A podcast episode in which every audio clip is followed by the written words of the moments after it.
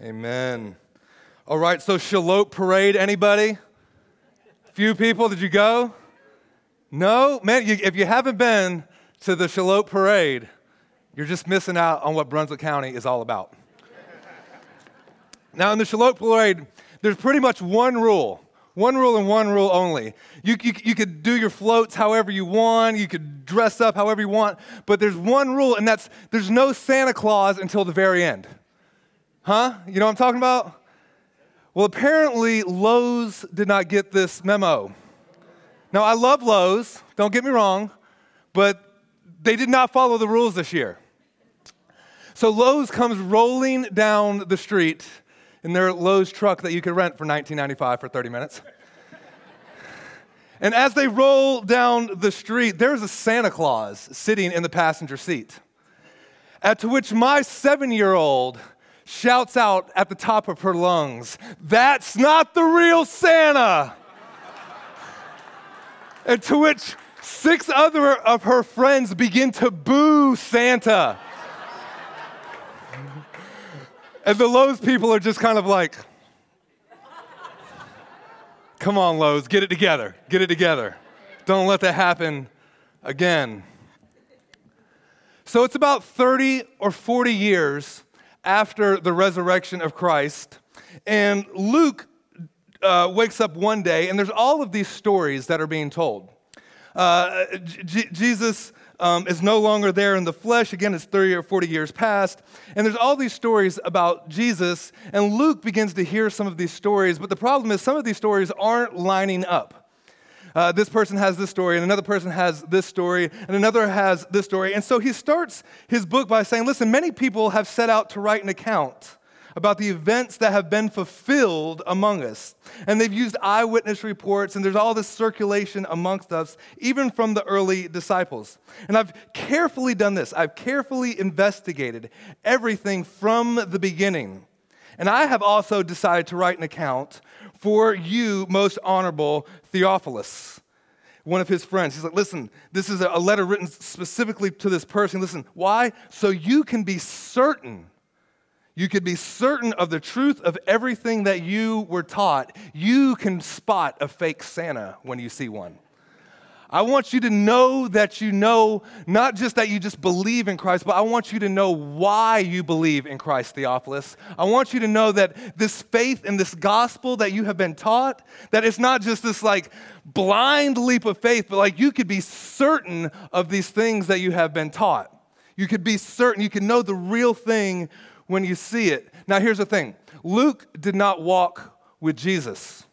Luke wasn't there. He didn't see everything that Jesus was doing. And, and so he goes out and in this investigative journalism begins to uh, talk to eyewitnesses that were there.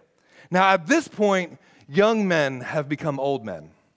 And so, if you were in your 20s or 30s when you were walking with Jesus, by this time, now you're in your 60s and your 70s. And so, Luke is going, he's talking to these people that walked with Jesus in the flesh. And he's getting these eyewitnesses' accounts and he's hearing stories and he's putting all of this together. And he actually walked with Paul for some time. And, so, so he kind of is putting all this together because he wants us to be certain of the faith. This morning, um, I, I want to give you more teaching than preaching, if that's okay, because I want you to understand not just listen that we believe in Jesus, but why we believe, why we could be certain uh, uh, of the things that we believe. Now, Luke writes this book. He also writes the book of Acts. So you could read Luke and Acts together. It makes up about a third of the, the New Testament. So him and Paul author a good portion of the New Testament. And, and Luke historically is one that he is thought to be a Gentile. So he could be the only Gentile writer in the New Testament to write down all of these accounts, giving you uh, his, his look at this. And he says a few words that I want to point out this morning. He's like, those things that have been fulfilled among us, and that you may have a clear understanding in that which you have been instructed. Now, I'm pretty sure if anybody could agree that if there's any time in history where we could use a clear understanding of why we believe what we believe, it was then for Luke, and it's also here and now. with so many people just deciding to deconstruct their faith and just uh, walk away from the faith uh, because of different issues or whatever it is, listen, to know why we believe what we believe. After all, my experience has been different from your experience, and your experience has been different from my experience. And so there's the experience that we read in the scriptures, and then sometimes things don't line up. And if we're not careful, it could leave us confused. And wait, hold on. At, at what point do, do these things overlap? There has to be a better way. It's kind of like uh, me trying to convince some of you guys that still have cable that you're doing it the wrong way. I, I do everything within me to say, listen, you're still paying like $200 a month to have cable and you watch commercials. Why are you doing this thing? There's a better way. You could stream it and never watch a commercial again. It's amazing.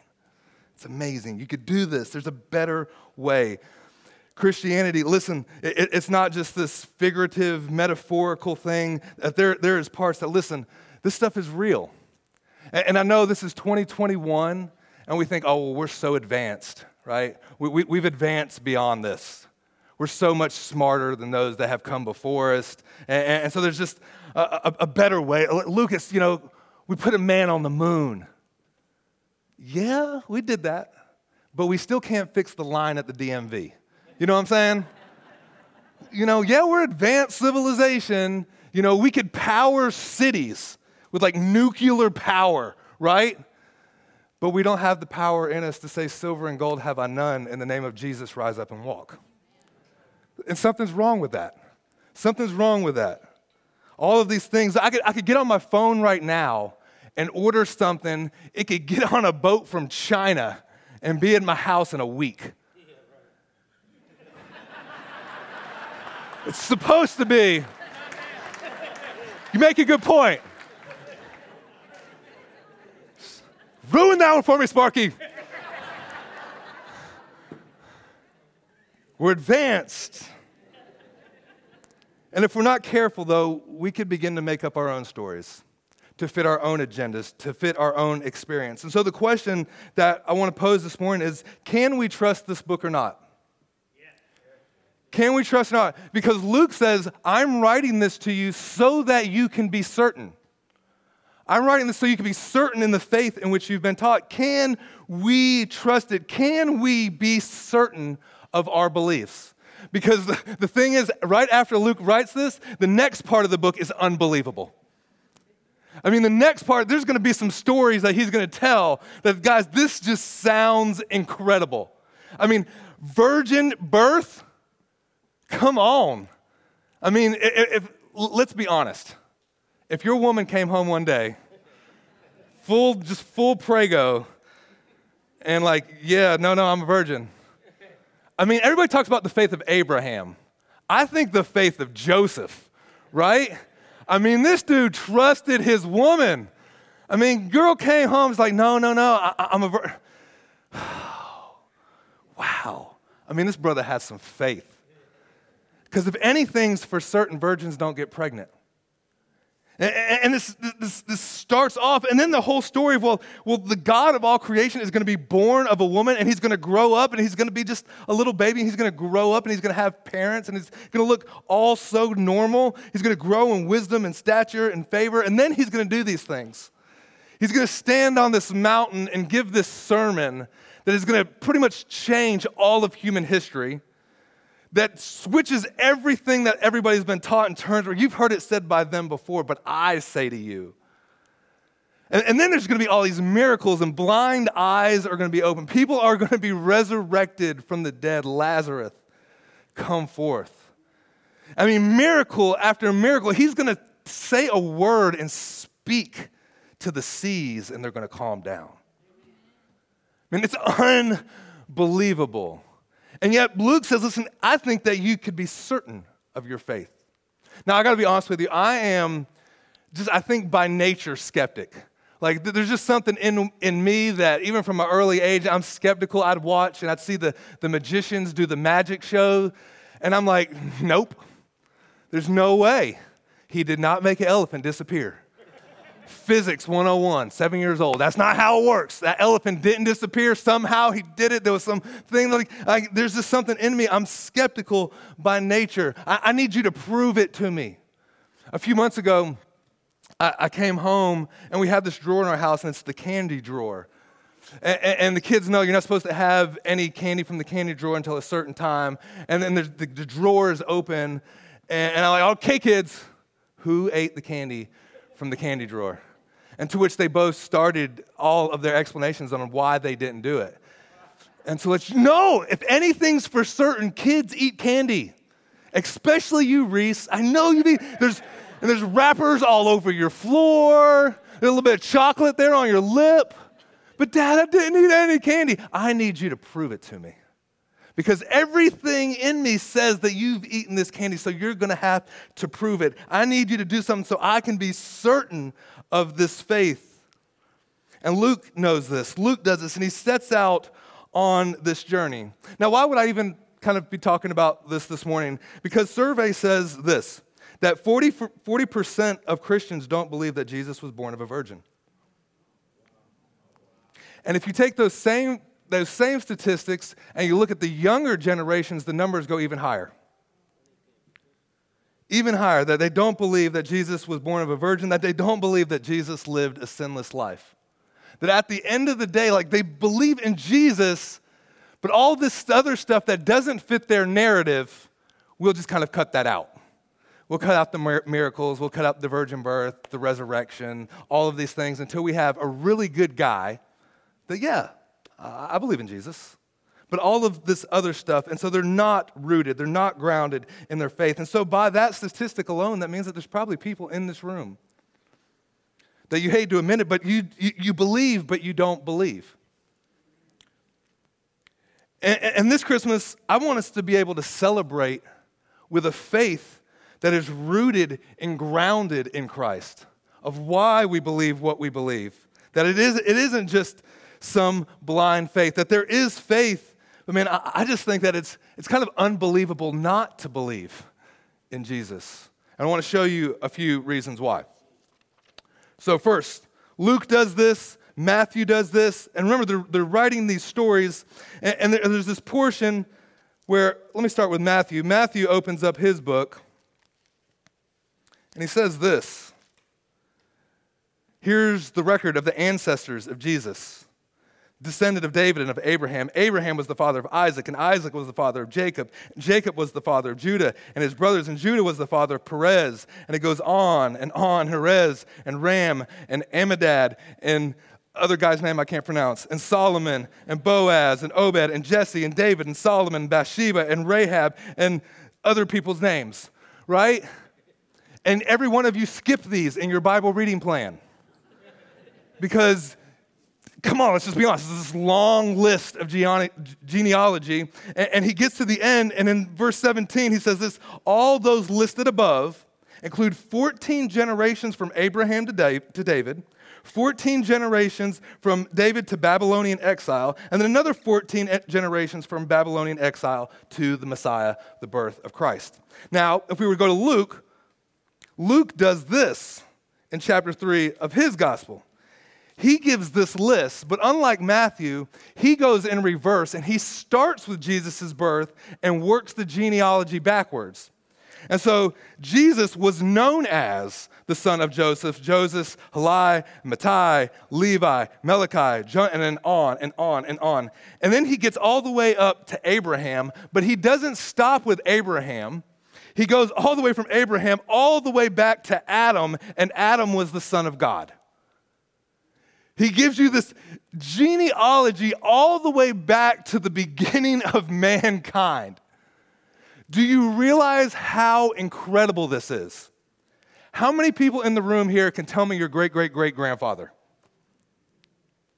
And yet, this brother, this brother says, No, no, no, not only will I tell you your great great great, I'm to bring it back like, I don't know how many, 70 something generations, all the way back to when God created Adam. Now, this is interesting because this is historical fact. This isn't just a list of names that the author has pulled out of the sky. This is a list of names that, uh, remember, again, eyewitnesses. Oh, yeah, talk to this guy, and this was this guy's father, and this was his grandfather. And these were some of the people. And if there was the tribe of Levi, and if you were the tribe of Levi, there was all these genealogies because you had to be part of this certain tribe to be part of the tribe of Levi to serve in the house of the Lord. So all of this stuff is well documented through thousands of years of history. And here's what's even more amazing about it is like we still use this today. So this genealogy is even undisputed amongst most scholars, even that don't believe in Christ. Like, did you know that the Queen uh, of England, Queen Elizabeth II, can trace her genealogy back to this genealogy? And it's often not talked about, and they don't want to talk about it. And the reason why they don't want to talk about it because if they do that, that means they have to give credit to the scriptures. Now, think about the importance of that. Because here you have the writer giving us names and places and times and events inside of history. So, in other words, here are historical events. This was the Babylonian exile. This is what happened when Abraham set out. This is how a nation was born. And these were 12 tribes, and this was, became Israel. And this is how a nation. And so, there's these events, there's these times, there's these places that is all throughout history. So the, so the writers are setting a stage of understanding listen, all of the stuff that comes after this is grounded in a fact. Eh, eh, it, it, look, look through all of the records. Look through all of the things that have happened throughout history. Look through the, there's thousands of documents that are proving this lineage. And, and what's amazing is that the writers don't just give people's names, but they actually write events too that correspond to the times of these people when they were alive. Because you can look at the book of Isaiah, you can look at Ezekiel, you can look at Jeremiah, and you can see these names lining up with these genealogies, uh, also line up with the events that took place within history. All right? And then he says this listen, 14 generations from Abraham to David, 14 from David to exile. And so you have this, whoa, exile. Like, n- not a name, but an event that took place in their history. In other words, there's something that was so important now let's like let's let's like set a stone in this moment because there's what happened before it and what happened after it. And all of us have these moments in our life. Every one of us have this timeline that we're walking through, and there's certain events in your life that mark before and after. The day you get married, you were before you were married, and then there was life after you got married. There was life before you had kids, and there was life after you had kids and now you broke. there's before and there's after, there's all of these events. There's 16 years old, there's the day you get your license. Come on, and I'm out of here, mom. Peace out. And then there's 65 years old when I get my discounted Denny's and life is good. There's before and there's after, and, and all of this is lining up.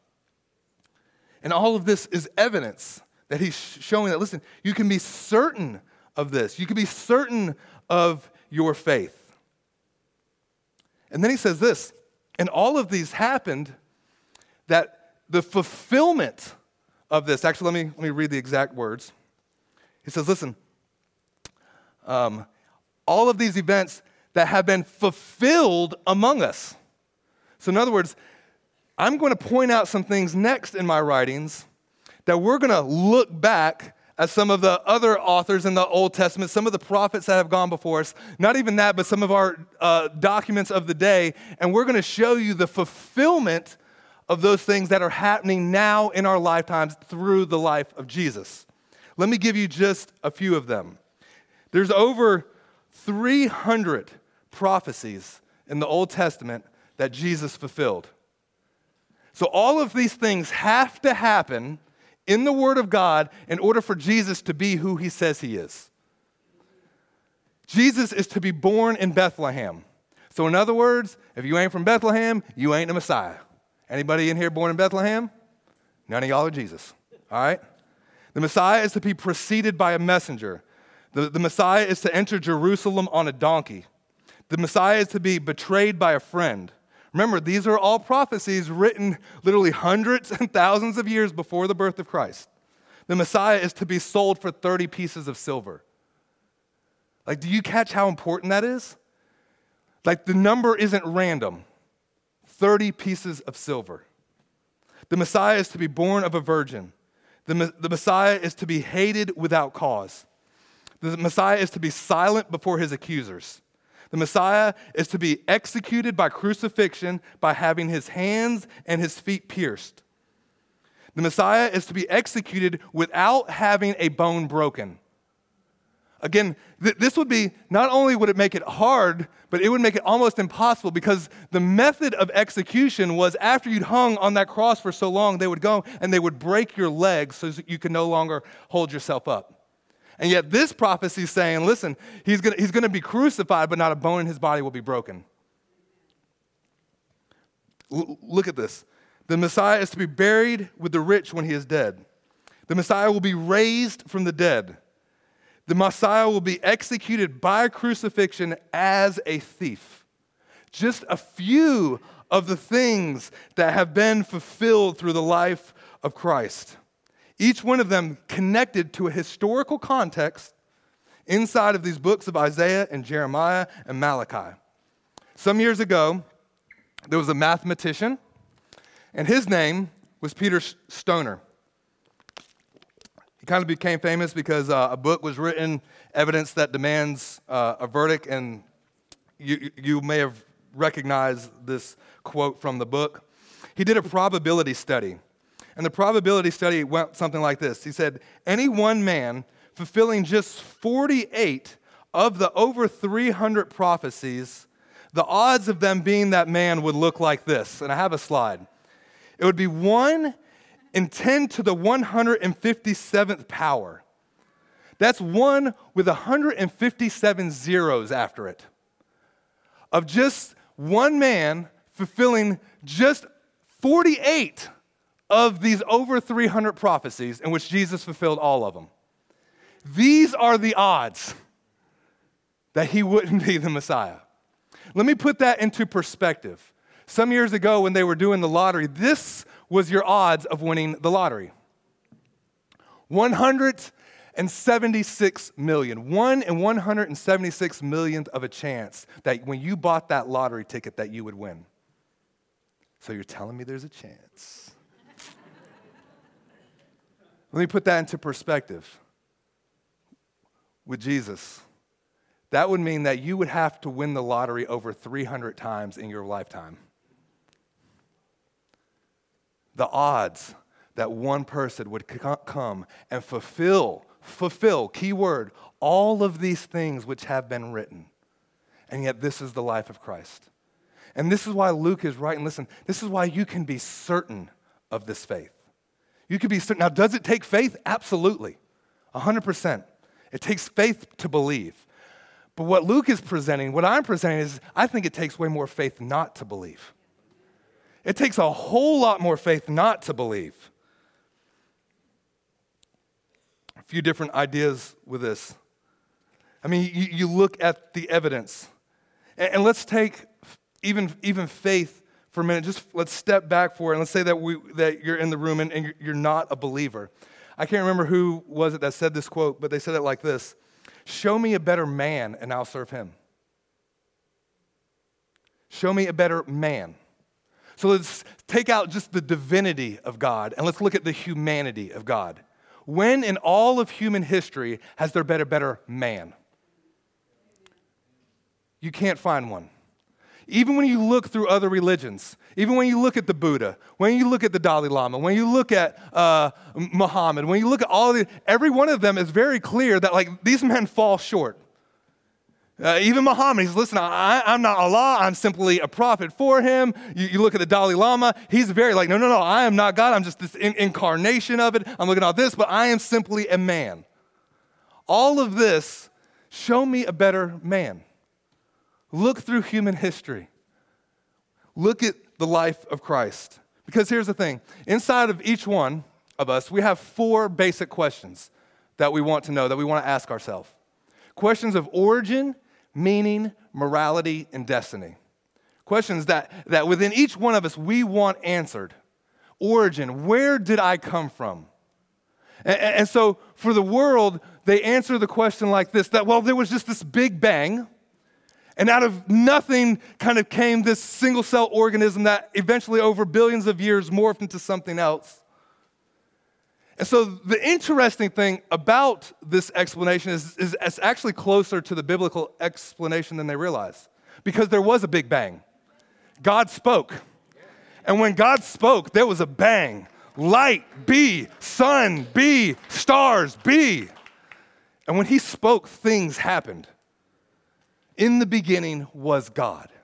So this is how we question, we answer the origins. Meaning. I mean, each, each one of us, there's something written on our house. We're just looking for the meaning of life looking for, for, for, for, why is it and, and, and the scriptures are very clear that listen you were made and you were made for purpose and you were made to glorify god you were made in his image and his likeness that we would glorify him forever and ever and enjoy him forever and ever and to which the world says well there just is no meaning there is this life and then you die and that's it so just just eat and drink and be merry and just the joys of this life because that is all that there is there is no meaning even if you look in the scriptures, the scriptures list, look, Solomon has this moment in Ecclesiastes where he's going through all of the ways of the world to answer this meaning question. And it's just vanity, vanity, it's all just vapor.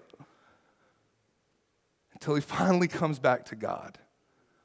Man, that we would glorify God and enjoy him forever. Origin, meaning morality. The very fact that we're born with this moral compass on our hearts to know that there is a difference between right or wrong. So, the very fact that there is a morality that we have amongst us as human beings shows us that there is a moral lawgiver. Because otherwise, what are we going to get our morals from? Who else can, in all of human history, give us a moral law, a moral code in which is not in some way flawed by their own experience or their own interpretation of what right or wrong is? And so we have our morality that's given through us through the life of Christ. He came and he did, and he showed us a picture of what it is. And he said, You heard it said by them of old, but listen, I'm saying to you, listen, it's not enough just not to kill anybody, because there's this moral law that's even been put on you. But, but I say, don't even think about it, don't even get it in your heart. Don't even let your heart go this way. And so he shows us this morality. And then, then there's destiny. Where does it all lead? At the end of this life, where does it all leave? And, with the world, everyone has different interpretations. And some just say it's just this kind of cosmic spinning. You go around again and again, and you get another shot at life and another shot at life, and then there's and then there's reincarnation. And if you didn't live, live life good enough, you come back as a bug. And if you live life better, you come back as somebody that has a lot of money and power, which is like, for me, that's just kind of insane because if you don't remember any of it, what does it matter? Bug or most powerful person in the world. And you'll just keep living this eternal spin over and over. And, and, and, the scriptures are very clear no, no, no, like Jesus will return. There is a destiny that we have in him. There will be a new heaven and there will be a new earth. All of this is leading somewhere for pur- for a purpose. And whether you realize it or not, Every single person, whether you believe or, or not, you have these questions in your heart origin, meaning, morality, destiny. And every single person is going to look to answer these questions in their own form, in their own fashion. And, and, and, Luke does this in the scripture. He says, Listen, uh, Jesus has, has answered all of these questions in a manner, in a way that's not just confined to this blind faith, but it's inside of history inside of time, inside of places, inside of events, and you can be certain. You can be certain of your faith. You can be certain of all of these prophecies. You can be certain of the life of Christ. And you can be certain of something else. You can be certain that He who began a good work in you will see it through to the day of Christ Jesus. I want you to think about that statement for a minute and the power of that statement. In other words, this life that we now live, we could be just as certain as what Luke has said, as Jesus has fulfilled all of these things, that Jesus is going to fulfill everything in your life that he has called you to do. We could be certain of this. We could be certain, as we are, of his death and his resurrection, of his return. Certain of all of this, that he who begun a good work will see it through. He isn't done. There's this certainty that we have. We can serve a God who no longer fits into our narrative, but the reality is we fit into his story. I want you to be confident that He is faithful even when I'm not. I want you to be confident that just like David, I've never seen the righteous forsaken. I could be confident just like Abraham, like there's a promise out there, and I'm going to step into it, and he's going to show it to me as I go. I could be confident in generation upon generation upon generation of God's faithfulness. I could be confident that whether it's a brand new kingdom, or I could be confident that even if we're moving into exile, I could rest knowing that God has already made a way home. I could rest knowing that God has already made a way home. Salvation was in the works long before you even messed up. Long before you committed that sin, Sparky. Long before you messed up, Garrett. Long before you fell short, Chris. Salvation was already being worked out for your behalf. The scriptures say he's the lamb that was slain before the foundation of the earth. Before Adam even bit from that apple, God had already made a way for salvation for us. Whatever you're going through today, I'm telling you, God has already made a way. That we serve a God who, generation after generation, event after event, is always faithful. And it's not based upon your faithfulness, it's based upon His faithfulness. It's based upon who He is. I'm going to ask you to stand to your feet this morning because I want you to be certain of this faith. See, when we come and we gather in this room, it isn't just this time where, oh, that was a really good word or, or the, the band sounded really good today. No, no, no. We come because we are certain and we are confident. Like we serve a God who is working in us and among us in all things for the good of those who believe. And I want to switch those statistics around. So if you came in today and you were one of those that you thought, yeah, Jesus is a great guy, but like virgin birth, uh, resurrection, I don't know, that's a stretch. You can be certain of your faith. Look at all that he has fulfilled and all that he is continuing to fulfill. Look at your own life. Look at the evidence of Jesus in your own life.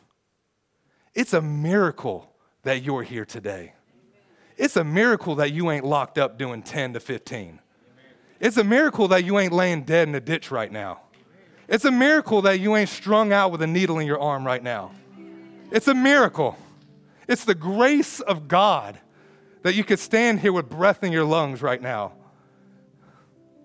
Because He is worthy. He's worthy of all our praise. He came and he dwelt among us. And him who knew no sin became sin, that there might be a way that we could enter in to have this communion with our Father. Because we're made for purpose. Our origin is in Him, our meaning is in Him, our morality is in Him, and our destiny is in Him.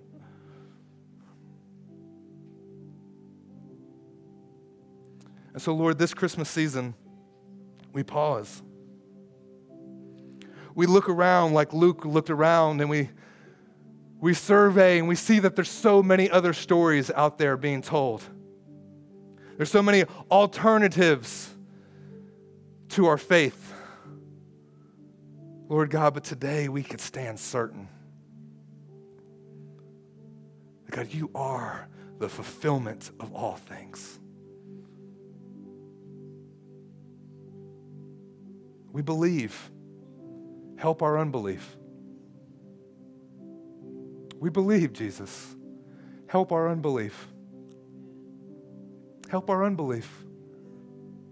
Lord, the parts of us that doubt you, may we bring our doubts and our worries and cast them to your feet.